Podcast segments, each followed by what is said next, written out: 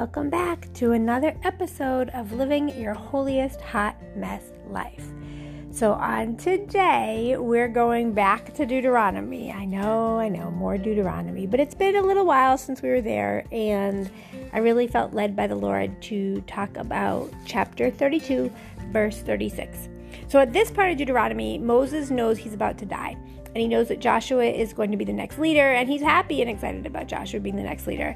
And God gives him all these instructions to give the children of Israel. So Moses gives all these instructions.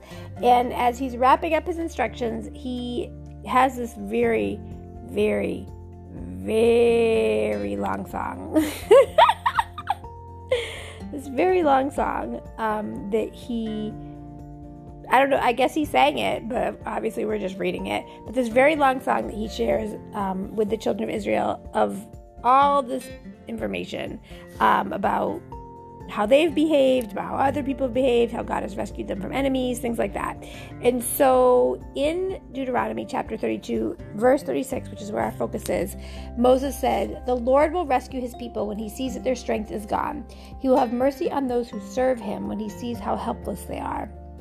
Now, I don't know about you, but it feels like sometimes our strength is really gone. It feels like we are at the end of our rope and that we just have nowhere else to turn. We're exhausted. It feels like the attacks of our enemies are just back to back to back, nonstop. There might be issues in your health, issues in your finances, issues with your family. It might be all those things at once.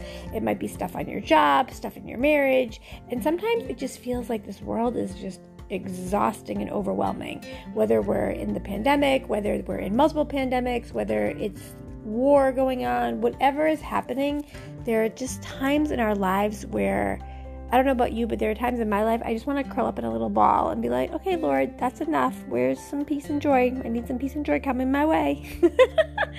and so I find encouragement in verse 36, knowing that the Lord will rescue his people when he sees that their strength is gone. He will have mercy on those who serve him when he sees how helpless they are. And I also like that this verse is a perfect example of how we know that the expression that God doesn't put more on us than we can bear is not in the Bible. That's not what the Bible says. God will sometimes put more on us than we can bear because when we come to the end of ourselves, it's often when we come to the beginning of relying on Him. And so when our strength is gone, God steps in. We know um, one of the things that the Apostle Paul wrote and encouraged people with was um, telling his story about how he was um, just overwhelmed by feeling um, a messenger of Satan, he describes it as. And he pleaded to the Lord three times to take away the thorn in the flesh, as he described it.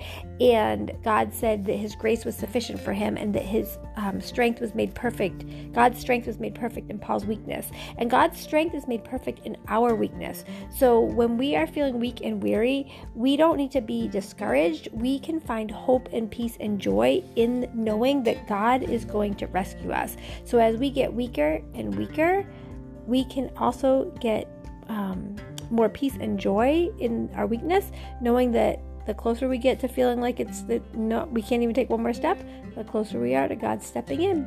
So take a moment and reflect on a time in your life where you felt like you weren't going to survive one more moment and think about how God turned that situation around. And we'll be right back.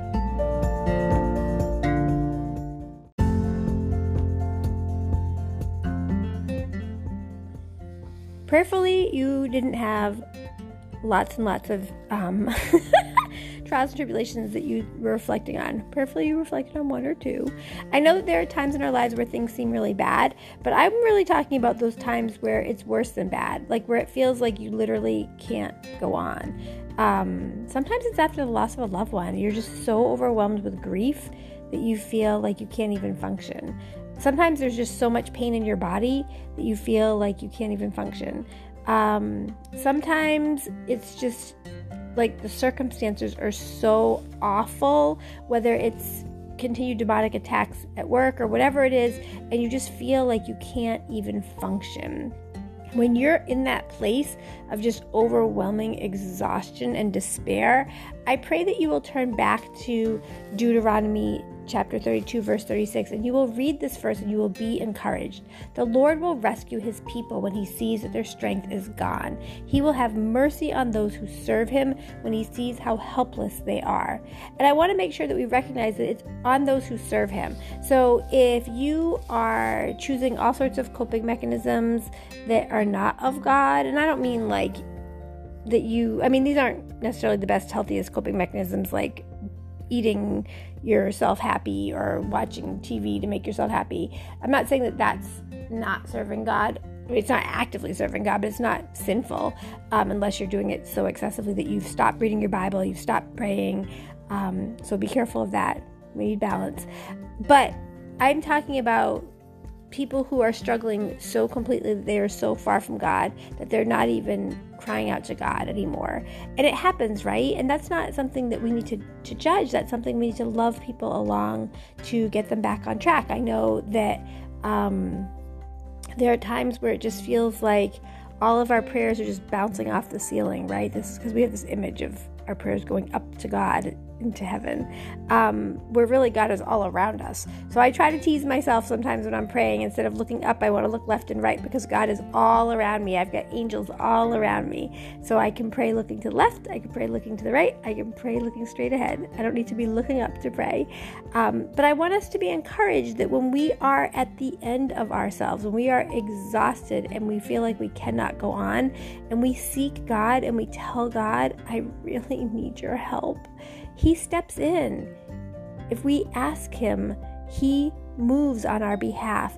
And I know that so often we forget. We're so busy thinking if we just try a little harder to have this conversation, or if we just work a little harder to finish this project, or if we just um, do a little bit more to try to cheer ourselves up. And sometimes we can, but sometimes we can't. And that's not a time to panic or worry. That's a time to pray and to trust that God is waiting to rescue us when He sees that our strength is gone, that He has mercy on us because He sees how helpless we are. And I know people don't like to think of themselves as helpless, but sometimes we need to admit that we can't help ourselves and we need help directly from the Lord.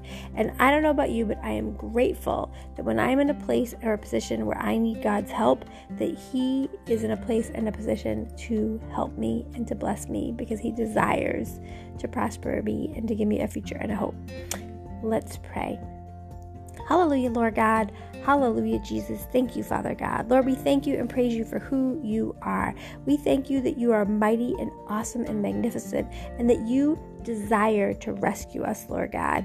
There is nothing like being rescued by God, Lord. We're so grateful that you are able to rescue us from any situation that we have created for ourselves or any situation that you've allowed others to create for us, Lord God. And we thank you, Lord. We thank you that you are our good, good Father, and that in the midst of the rescuing, Lord, you are blessing us with a mighty testimony, Lord God, to share with others. And in the midst of the rescuing, Lord God, you are blessing us to recognize that we don't ever have to worry or work ourselves to the bone because we have a God who desires to rescue us and to provide for us and to bless us and to keep us as we continue to look to Him to lead us in living our holiest hot mess lives. Thank you, Jesus, for all that you do, all that you've done, and all that you are yet to do. In your holy, precious name we pray. Amen. God bless you. I pray that this podcast has been an encouragement to you. I pray that you will like, share, and subscribe so that others can also be blessed as they grow in their ability to live their holiest hot mess life. Please come back, get more tips and strategies. God bless.